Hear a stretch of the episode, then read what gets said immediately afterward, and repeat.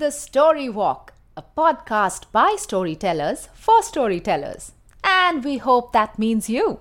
Whether you identify as a storyteller with a capital S, or if you just like to tell stories in your work, say as a teacher, librarian, counselor, or a community leader. And not forgetting, if you're a parent or a grandparent looking to share stories and values with your family. And since the Story Walk is presented by Feast, the Federation of Asian Storytellers, our focus is on sharing Asian stories, celebrating tellers from the Philippines in the east to Turkey in the west, and countless storytelling communities that lie in between.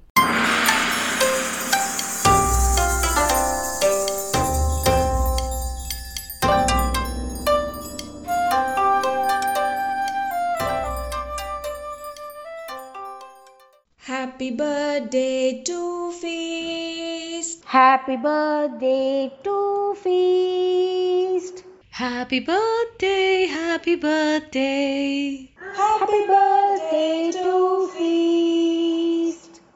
Yes, today is Feast's fourth birthday. And what better way to celebrate than sharing stories from Feast's very own book, Splish, Splash, Splosh, the fourth book in the Feast anthology. Welcome to the Story Walk podcast, the August episode, season 2. And I am Parvati Ishwaran, your host for this episode. And joining me in this journey are my co hosts Meenu Shivaramakrishnan and Shubha Das. In this episode, you will be listening to some stories narrated by the authors themselves. And the authors featured today are Lynn Kirk, Meher Gehi, and Jumaini Arif, whose story is adapted and narrated by Debjani Bhaduri and Shelly Verma. And we have the ever energetic and fun loving Jeeva Raghunath as the expert to give her inputs in our segment Ace Your Story. Who better than her to talk about body language? And last but not the least, in our pantry segment, we will give you a sneak peek into the upcoming Feast Learning Festival. But hey, the name Splish Splash Splosh sounds very interesting to me. I wonder why it is in this particular order and not in, for example, Splosh Splash Splish? Well, it has an interesting explanation too. It is called the ablaut reduplication, an unwritten rule of English that native speakers seem to know almost instinctively. I can confidently say that everyone follows and upholds this grammatical rule subconsciously. That includes me too. Often, when people ask me about grammar or question why certain things are the way they are, all I can say is because saying it any other way just sounds wrong. So, to explain the rule, if you have three words, then the vowel order has to be I, A, O. Wow, that is interesting. I think if we look into our Indian languages, we may have many such words too. But that is for another day. Now let's move on to our program.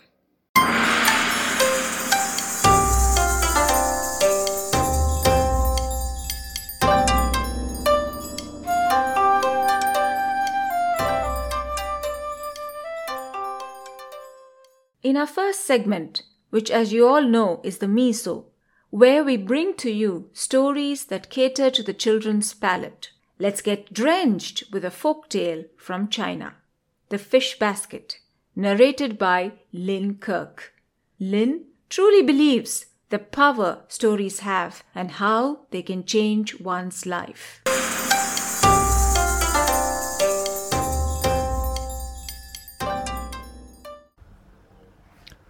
The Fish Basket Goddess, a story from China. Once upon a time, and a very long time ago it was, people from the four corners of the world travelled to the capital of Luoyang in ancient China. They traded in silk and tea, and scholars would come hoping to pass their imperial exams. Families would gather to watch acrobats, puppets, and lion dancers, whilst eating sweet cakes and other delicious food. To get to the city gates, one had to cross the Luoyang River in small boats. Mothers, fathers, boys and girls, grandmothers and grandfathers, and many other folk wanted to get to the city. The river was always calm. Its small waves lapping like green silk were very soothing to watch. Merchants would happily open up their lacquer food boxes to eat and drink there. In the river lived the Dragon King. One day he woke up in a very bad mood. He saw many people crossing the river, and because he was so grumpy, he swished his tail, creating huge waves in the river. This made the boats toss and turn and rock and sway so strongly that many people fell into the river. The river dragon king laughed seeing them splutter and struggle. He thought it was great fun and lashed his tail from side to side, making more waves. Ha ha! Look at that dog! he can paddle, but he's lost his bone. And that fat, that fat man, look, he's bobbing up and down like a watermelon. Oh, the Dragon King enjoyed watching the people fall overboard and struggle to stay afloat, so he continued to flex his powerful tail. Crossing the river became difficult, even dangerous. One day a little girl was crying because both her pork bun and cat had fallen into the river. Guan Yin, the goddess of mercy, heard the girl crying from her mountain top home in the heavens and looked down and saw what was happening. Guan Yin wanted to help. The next day she went to the riverside and called out to the Dragon King. He wasn't too pleased with being woken up, as he was having a lovely dream of cramp and shrimp cakes. He was going to shout at whoever woke him up. But when he finally came to the surface, he was so struck by Guan Yin's beauty he couldn't say anything. My dear Dragon King, Guan Yin said very courteously, though the waves you are making look beautiful, they are making the people miserable. They cannot cross the river safely, and they are frightened and upset. I know, I know, he replied. That's why it makes me so happy to see them flounder in. I think it's great fun watching them. With that, he thrashed his tail so hard he made waves as high as mountains. The fields were flooded, and some unfortunate boats were carried far away. They then became stranded amidst the ripening rice. Guan Yin could see that he wasn't going to stop, so she returned to her mountain top to see what she could do. A few days later she came back down to earth, changed herself into a fishmonger, and went to the city's marketplace. People gathered around her as she was not only new to town and very beautiful, but also because she had the best fish of all. As her catch flopped about in a basket, everyone could see that her fish was shiny and fresh and mmm, so tempting. It wasn't long before she had sold all her fish, but the people still stood around her as though mesmerized by her beauty. As the townsfolk wouldn't leave, Guan Yin said, Let's play a game and pretending to think, she added, I know. Let's take turns throwing coins into the basket. I will marry the man who throws in the most coins, and the coins that land outside the basket will help to pay for building a bridge across the river. A chance to marry such a beautiful young woman. So many were keen to play. How will she know who threw in the most money? asked one man.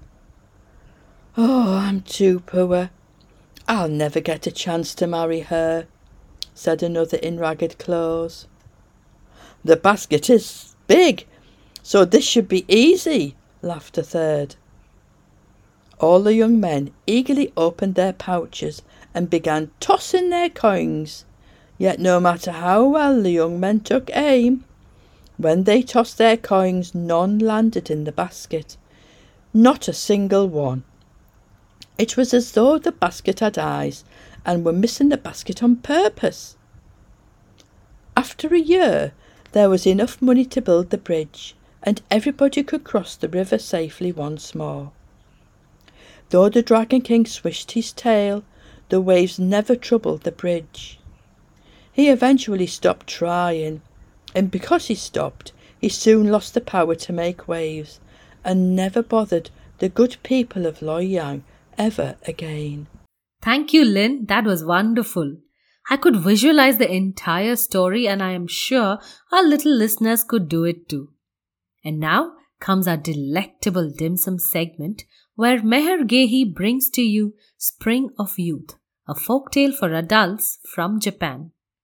Meher is a certified professional storyteller, story educator, and voice artist. Her storytelling comes alive through her expressive eyes and voice.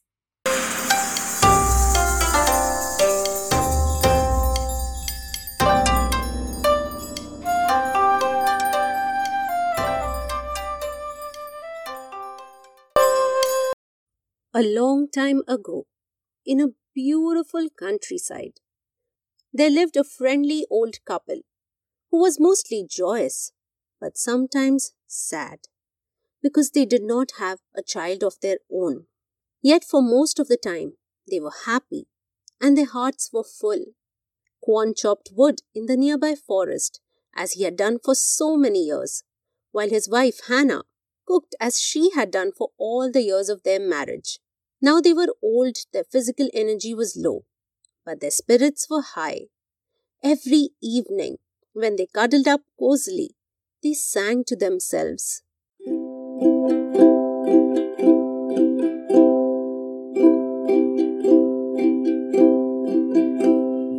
This is the way we live our days. Some feel so bright while some feel a haze. Oh life, oh life, come what may. We're happy together and so we shall stay.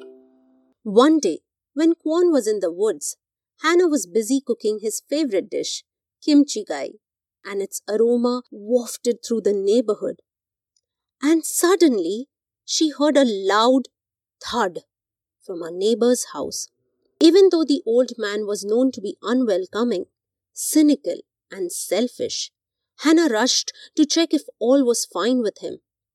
However, when he opened his door, he howled, Oh, why don't you just mind your own business? Stop poking your nose into other people's lives. Go away. And he banged the door shut. Hannah narrated this incident to Kwon and said sadly, Probably his loneliness has got the better of him. Or maybe it's the way he was brought up.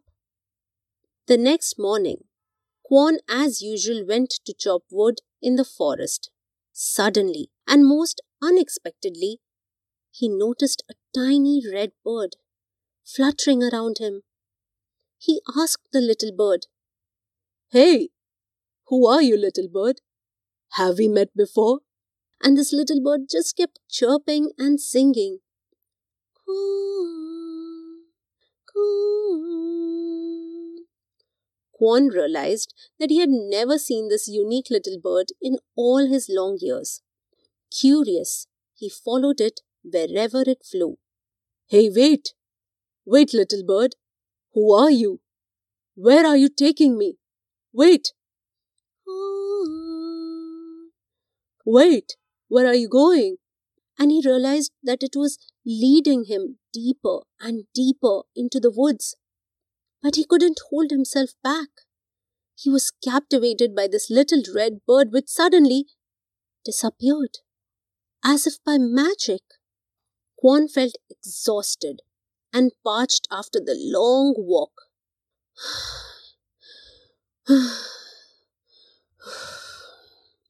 As he regained his breath, he heard a gurgling sound.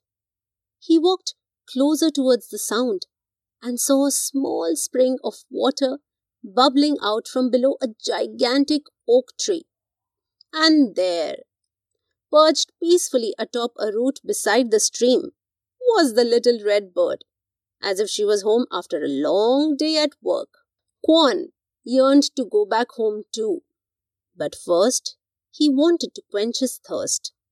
He bent low and splashed water all over his face. Then he cupped his palms and drank the cool, sweet water. That's so refreshing, so energizing. Mm. And before he could start walking home, he gave one final glance at the little bird. Still intrigued, it was getting darker. Kwon got up, turned to walk towards home, and was startled. Hannah! Uh, what are you doing here, Hannah? How did you reach here? Hannah stood frozen, with her mouth and eyes wide open in shock. What's wrong with you, Hannah? Are you all right? Why do you look so stunned? Kwon, I, I, I was worried when you didn't return home on time.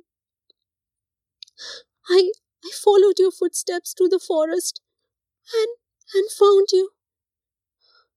But, but what has happened to you, Kwon? What do you mean, Hannah? I'm perfectly fine. Oh, yes, and I'm so grateful for that. But, but, Kwon, you, you, you look much younger. Just like you did when you were 25. What? How is that possible, Hannah? You must be joking. and with that, he touched his face and. Indeed, he felt a much smoother and tighter skin. He removed his hat and felt his head. Instead of the smooth, bald head, he now ran his fingers through a mop of thick hair. Moreover, instead of feeling tired and listless, he now felt a renewed sense of energy. Hannah, Hannah, I'm, Hannah, I'm young again. Can you believe it? I'm young again, Hannah. He rejoiced. Yes, Kwon. You, you look exactly like you did when we got married. But, but I wonder how mismatched I will look now when people see me standing beside you. Don't say that, Hannah. You know you are forever beautiful to me. You know that. exclaimed Kwon. Hannah, drink some water from the spring.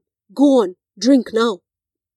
Hannah knelt down and drank and drank deeply from the stream until, much to their joy, the water from the stream transformed Hannah too into a 25 year old young woman.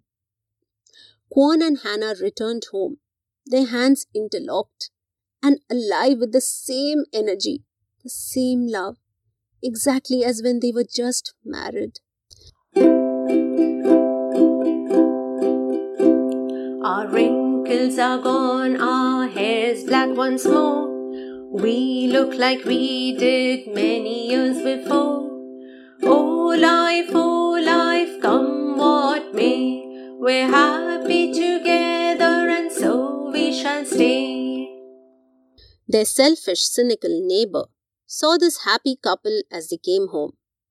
But they looked so different, so much younger. At once he rushed up to them and asked, How is this possible? Uh, how have you to become young again? Like magic? What did he do? The couple did not owe him an answer, but as they were always kind, helpful, and compassionate, they told him about the spring of youth. At once and without a word of thanks, the old neighbor excitedly set off, limping as fast as he could into the deep forest. Hey, hey, listen, it's very late and dark. Come back, come back, it may be dangerous. Kwon and Hannah kept a lookout for their neighbor. Hours passed. They wondered if he was safe. He should have been back by now, Kwon. Uh, I agree, Hannah. Let's go and see if he needs our help. They picked up their lamps and left once again for the forest, despite knowing it may be dangerous. This time they travelled with faster strides and renewed vigour. They covered the same distance in much lesser time and weren't even worn out. They looked around but couldn't find their neighbor anywhere. They called out for him, but all they heard was a cold echo. They soon reached the spring, and both were shocked by what they saw. Next to the spring lay the clothes of their neighbor. We're too late, Kwon.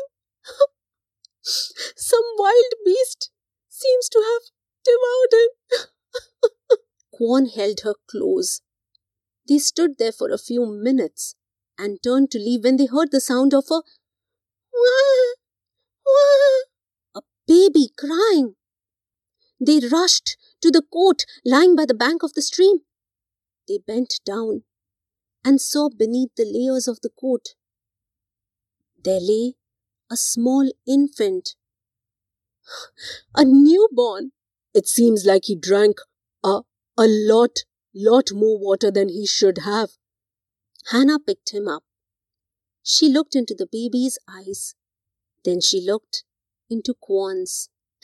They both knew what they wanted to do. They walked back with a child in their arms, a child whom they had decided to raise as their own.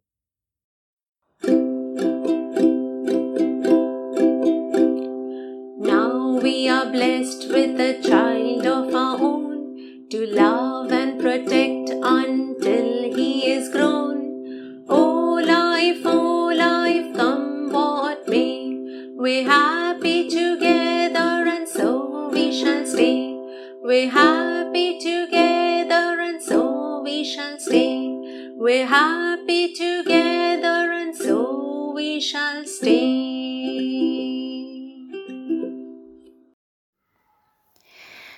Meher.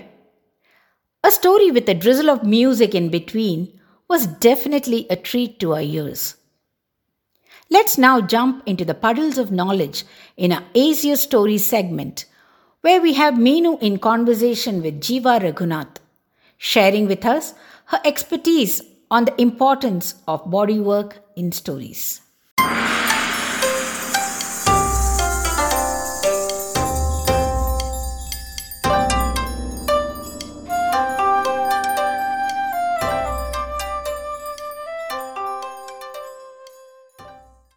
welcome Jeeva to Story Walk Season 2, Episode 7. It is indeed a great pleasure to have you here as our expert in the Ace Your Story segment and, of course, learn from you. Thank you, Meenu. Thank you. It's lovely to be a part of this podcast. Hello, everybody. Anaivarukkum Vanakkam. So, Jeeva, just to give you a heads up, over the last six episodes, we've had experts telling us about finding a story, mapping it, exploring the story multisensorially, choreographing a story using voice, weaving musical elements, and using props. So, today I would like to talk to you about body language in storytelling. So, my first question to you According to you, how important is body work in storytelling, be it oral or visual? According to me, storytelling is not just words, it's a combination of words, movement, gestures, and use of the whole body, I feel. I think it's very, very important. Of course, because uh, voice is the most prominent thing because it is the tool for language.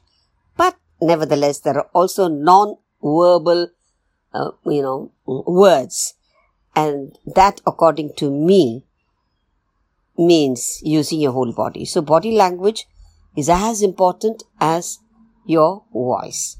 It could be oral or vi- visual, whatever it is.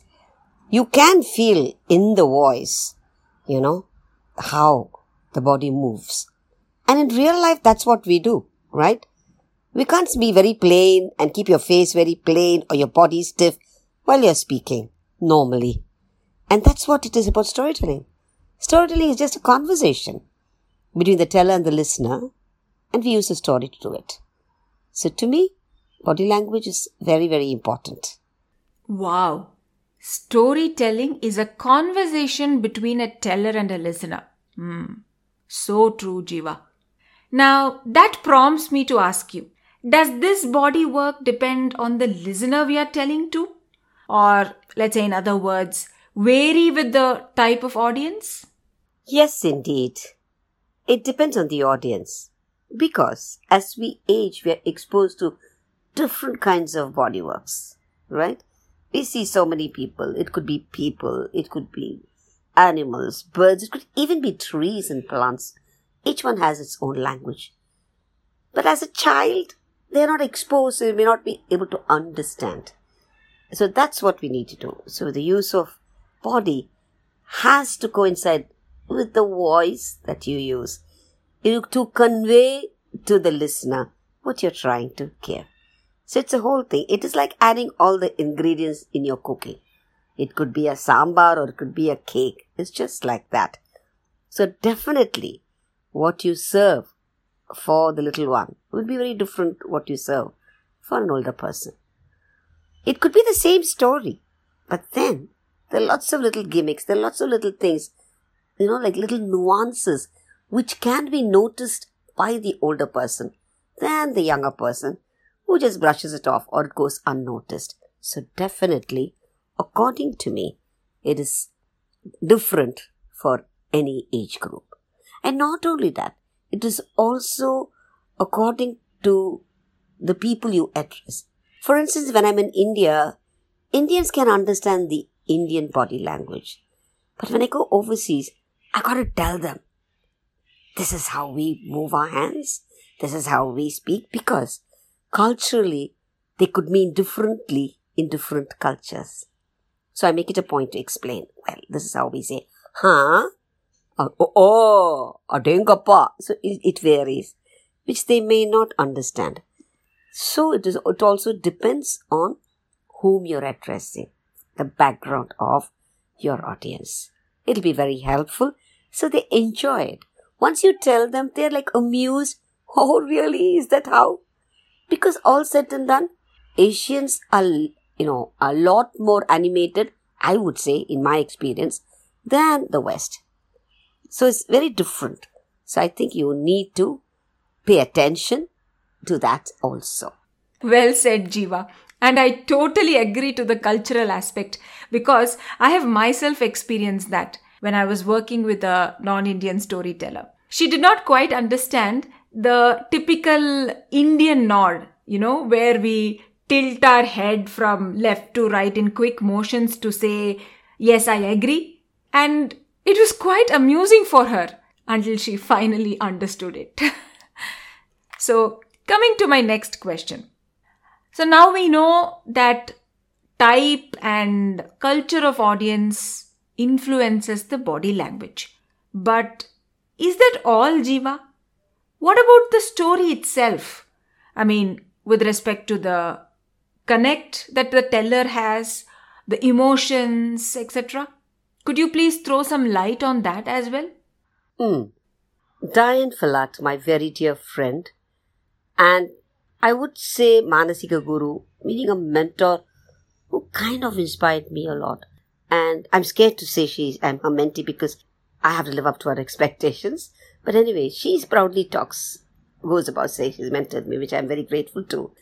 She told me that Jeeva storytelling is an emotional engagement or an emotional uh, happening.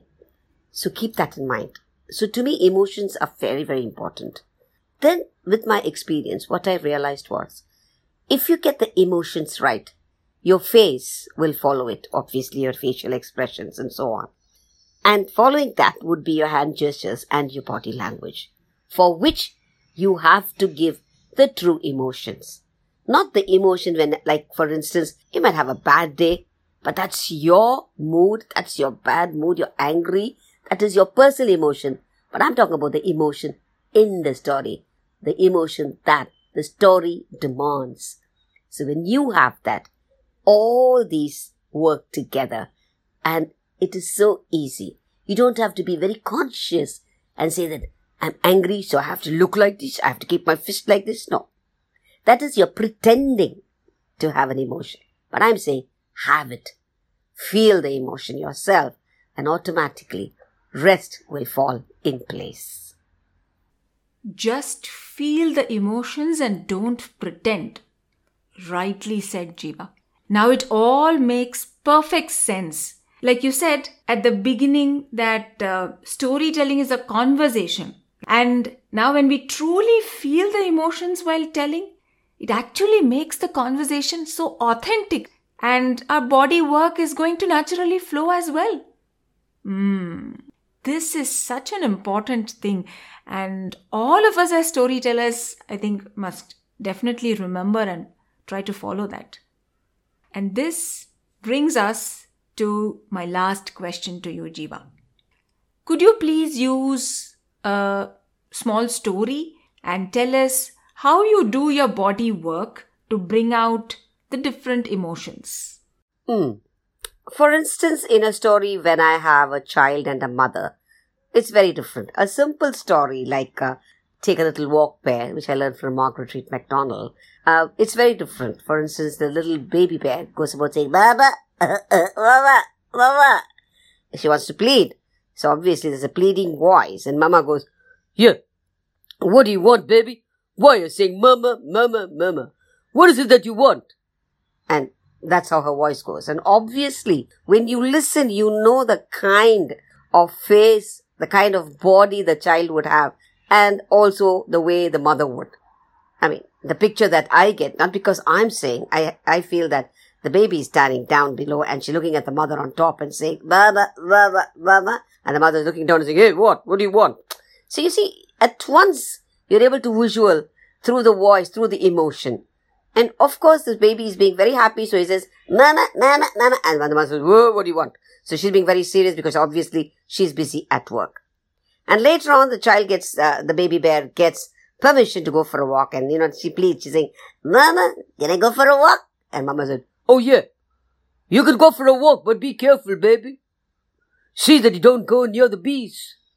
I know you like honey, but don't go near the bees, for they're going to sting you. Got it? And the baby bear said, Yeah, Mama, I shall remember it. And immediately the voice comes back saying that, oh, there's happiness, but there's also a little bit of caution. And a child goes happily singing, Take a little walk, bear, walk, bear, walk, bear. Take a little walk, bear, walk, bear. walk, And goes on and on, very, very happy notion. But of course, the baby that sees the honey on the branch, the honeycomb and the honey dripping, he goes, oh I love it. No, no, no. And he goes, take a little lick, bear, lick, bear, lick bear. That was it. The bees start buzzing and go, they see him all over and he goes, ah! And he comes back very fast, where of course you repeat the whole story in a very, very fast motion. Take a little walk, way, walk, it goes very fast, goes home and says, Mama! The bee stung me! And then you know the emotion, you know the speed at which the child comes running and cries, and Mama goes, Oh, don't worry, my child. And she goes, Take a little hug, bear, hug, bear, hug, bear. Take a little hug, bear, hug, bear, hug. And you get all the audience to hug each other, particularly children. And it's a beautiful experience. So you see, it's just the emotion, the capturing of emotions. As I'm talking, visuals have to happen. It's the visuals that help the listener to remember the story. And so the emotion leads the voice, the expression, the hand gestures, the body language, which in turn gives you visuals. And these visuals have colors and shapes because for memory you need this.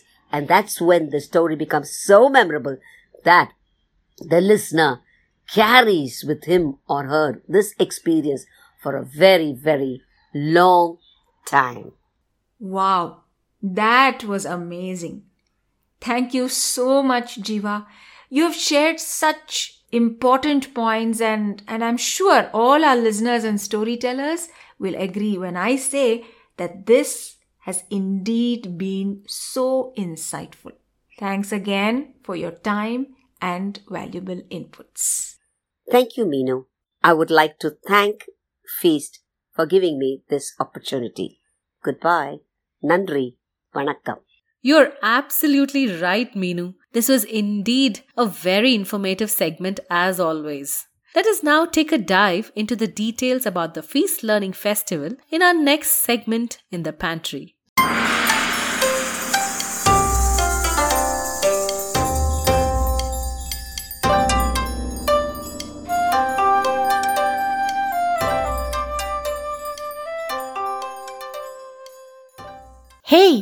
Have both of you blocked your calendars from the 16th to the 25th of September?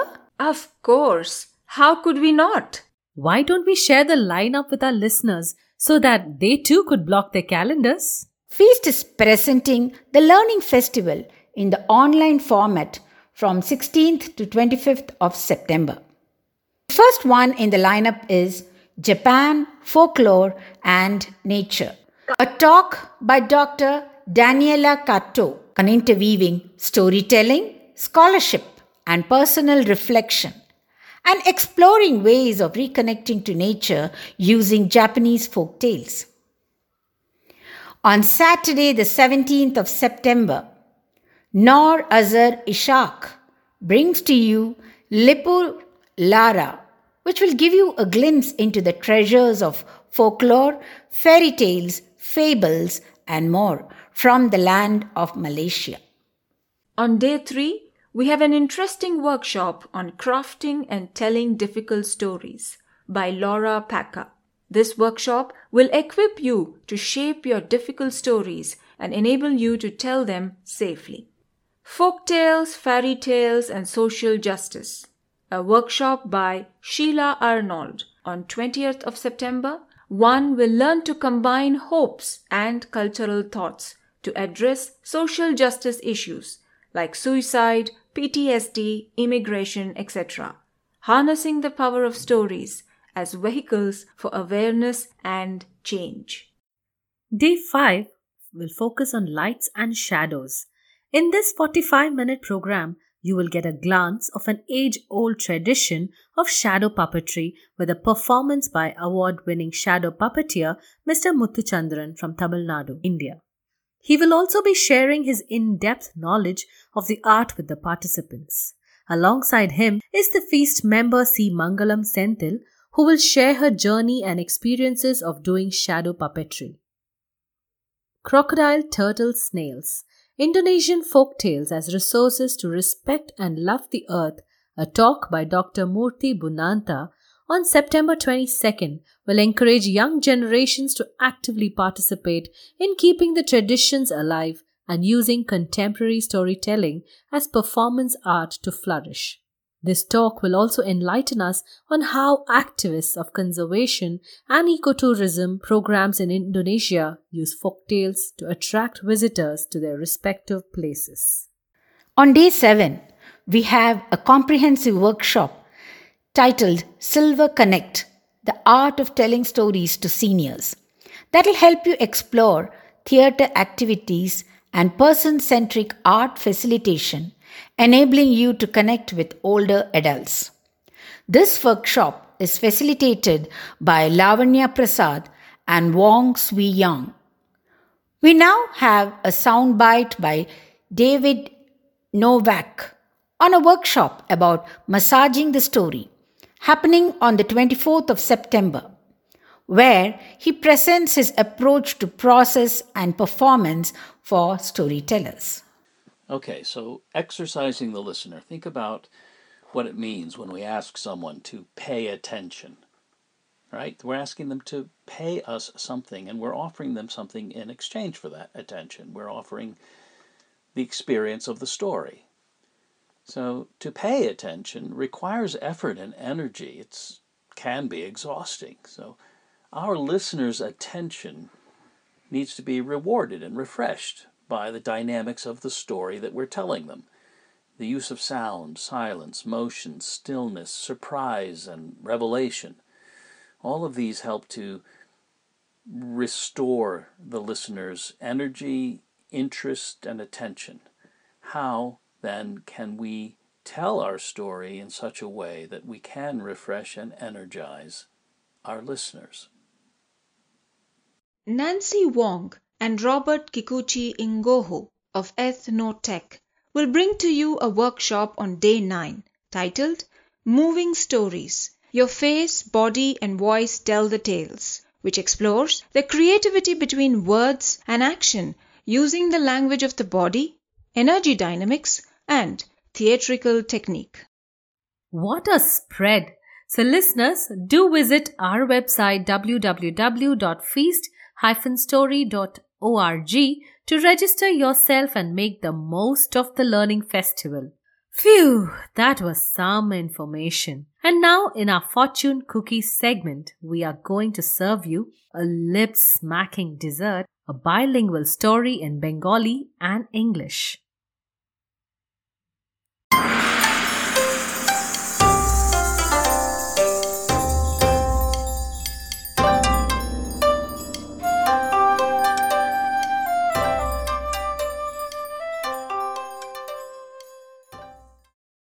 This Malay folk tale, An Unfortunate Labai, is authored by Jumaini Arif and adapted by Shelly Verma and Debjani Bhaduri to suit the Bengal locale with due permission from the author.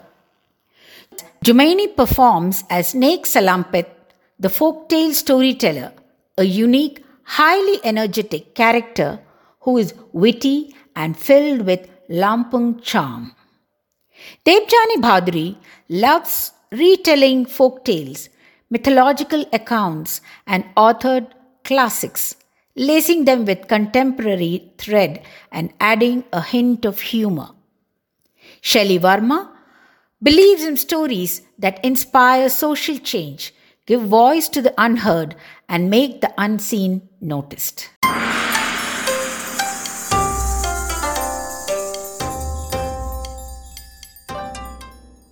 At the confluence of three rivers stands the mighty vast Sundarbans tract of West Bengal, lined with deep, dense riverine mangrove forests. Now, the villagers in this region they depend on the forest and the rivers for their livelihood and travel. And as is the custom, thankful for the nature's bounty, they hold feasts to share their blessings with everyone else. Now, this story is from a long time ago and is about one Ramu Pandit. Yes, dear listeners, the pot bellied, gold matol Ramu Pandit was very lucky. You see, being the eldest in the entire region, he used to be invited by everyone to every feast, big or small. Oh, life was good until one morning. K Oh, Bablu uh, from Hindulganj. Huh? Pranam, Pandit Moshai. Pandit Moshai, by your blessings, my men got a huge catch of prawn seedlings last season. And now they have hatched into huge tiger prawns. Oh, God is kind, huge profit. Pandit Moshai, tomorrow there is a feast and you have to come at noon for lunch. নিশ্চয় নিশ্চয় sure sure আমি যাব tomorrow lunch হিন্দলগঞ্জ এ আবার কি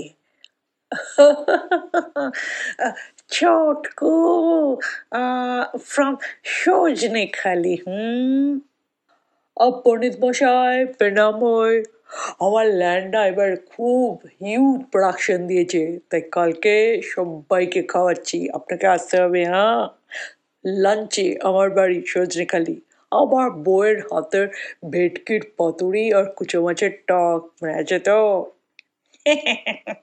sure sure tomorrow lunch তোমার বাড়ি সজনে খালি Wow, another invite for lunch tomorrow. Well, who could say no to Bhetki fish and yummy curry? Mm, Ramu Pandit was so excited.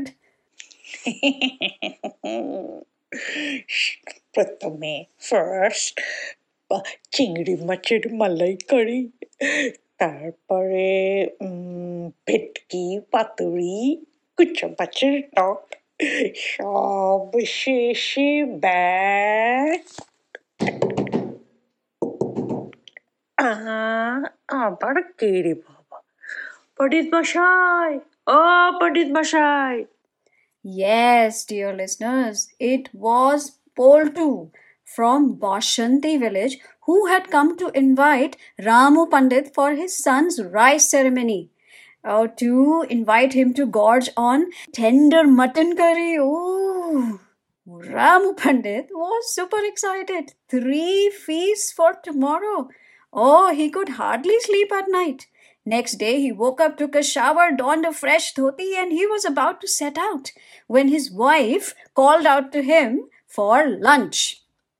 ছ্যা, তোমার ওই হাতের টেস্টলেস কুকিং আমার সব খেতে বই গেছে আজকে আমার একটা না দুটো না থ্রি ডিলিশিয়াস লাঞ্চ ডেট হুম আমি চললাম Arre Baba Re, three feasts at the same time?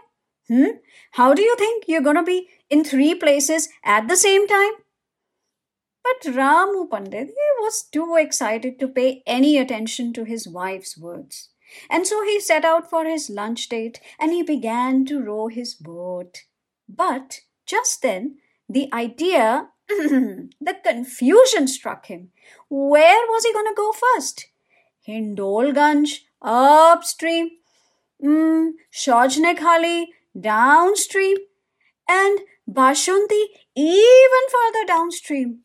अरे बाबा रे what a big problem first Bashut. No, no, no.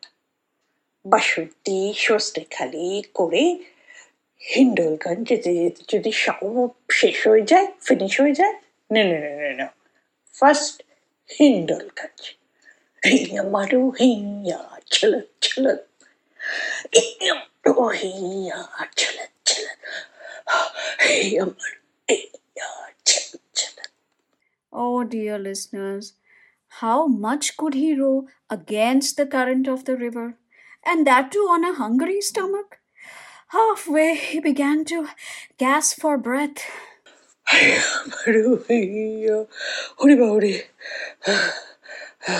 खूब डिफिकल्ट खूब डिफिकल्ट अप रिवर खूब difficult no no no no no first Basanti down हाँ हे मारो हे चलत चलत Hey, Amarohinha, chalo, chalo. Hey, Amarohinha. Well, going downstream to Bashunti village was way much easier. And sure enough, as he reached the ghat, he saw Poltu sitting outside on the front porch of his cottage with three huge pots in front of him. Ije, Ije, আমি রাম পণ্ডিত এসে গেছি গো তোমাদের bless করতে। Three parts mutton কাতলা কালিয়া rice হ্যাঁ? আরে পণ্ডিত মশাই পেন্নাম হয়। আপনি এত লেট করে ফেললেন। এই তো সব এমটি পার্টস গেস্ট এলো খেলো চলে গেল। হ্যাঁ? Empty parts No mutton, No Katla. No, no, no, no, no. Hindulganj, Hindulganj, up river Hindulganj. Yamaru hinya, chalat, chalat. hey Yamaru hinya, chalat, chalat. Yamaru hinya, chalat, chalat, chalat, chalat, chalat. Well, with Tiger Pront prancing in his head, Ramu Pandit finally got upriver to Hindolganj. He anchored his boat near the ghat, but everything was so quiet. He looked around and just then he saw Bablu carrying this huge pot with lid on and the way he was carrying it seemed heavy. Arre! Bablu! Oh, Bablu! હા માતાએ pot ખૂબ heavy લાગશે અનેક પ્રાણ સાચવવાના છે અરે Pandit મહાશય apni આંખોને લઈને এলেন হ্যাঁ এত লেট গেস্টরা এলো খেলো চলে গেল কোনো প্রনস নেই তো প্রনসে হেড আর শেল আছে হ্যাঁ নো প্রাণ হ্যাঁ সজনে খালি সজনে খালি Yamaro, ya, chalat, chalat, Yamaro, ya, chalat, chalat, Yamaro, ya, chalat, chalat, chalat, chalat, Yamaro, Yamaro, Yamaro, Oh, the vision of Bhetki fish swimming in his head finally gave him enough energy to go all the way downstream to Shojnekhali. But when he reached there, what did he see?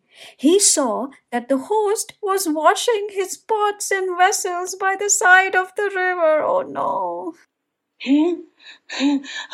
আমি রামু পণ্ডিত গো আমি রামু পণ্ডিত ও পণ্ডিত মশাই আপনি এত late কেন হ্যাঁ four hours late আরে আমি কত এক্সট্রা পিস অরেঞ্জ করেছিলাম সব ওভার ওভার আরে ভেটকি বাঁধরে over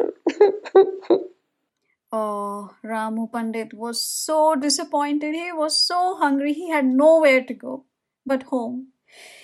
With a heavy heart, he rode his way back home. And when he got there, it was already evening, and he was completely starving. He straightway tiptoed into the kitchen and he began to scour for some leftover food. Anything, anything, and just then. থুরুম থুরুম থুরুম chip চোর আরে আমি chip নই চোর নই আমি আমি আমি one and only Ramu Pandit হ্যাঁ আচ্ছা আমার তো টেস্টলেস কুকিং হ্যাঁ তা এখানে খেতে এসছো কেন হ্যাঁ তবে থ্রি ডিলিশিয়াস লাঞ্চ ডেট ছেড়ে লং স্টোরি গিন্নি কিন্তু আমি এখন খুব হাংরি আমি ফেন্ড করে যাব Lakshmi, sweet Lakshmi, she served him a simple meal of dal, aloo, bhat, just like any other day. And Ramu Pandit, he did not care. He did not complain. It was just what he needed. And after finishing his meal, you know what? He even said a big thank you. Wow, what a delicious dessert to this feast today. Listening to Bengali was as sweet as having the Rosgulla itself. Delightful telling indeed.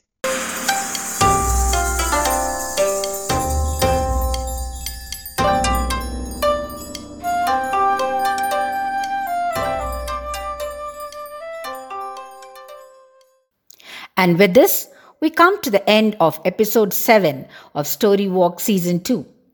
I hope you enjoyed it as much as we enjoyed bringing this together for you.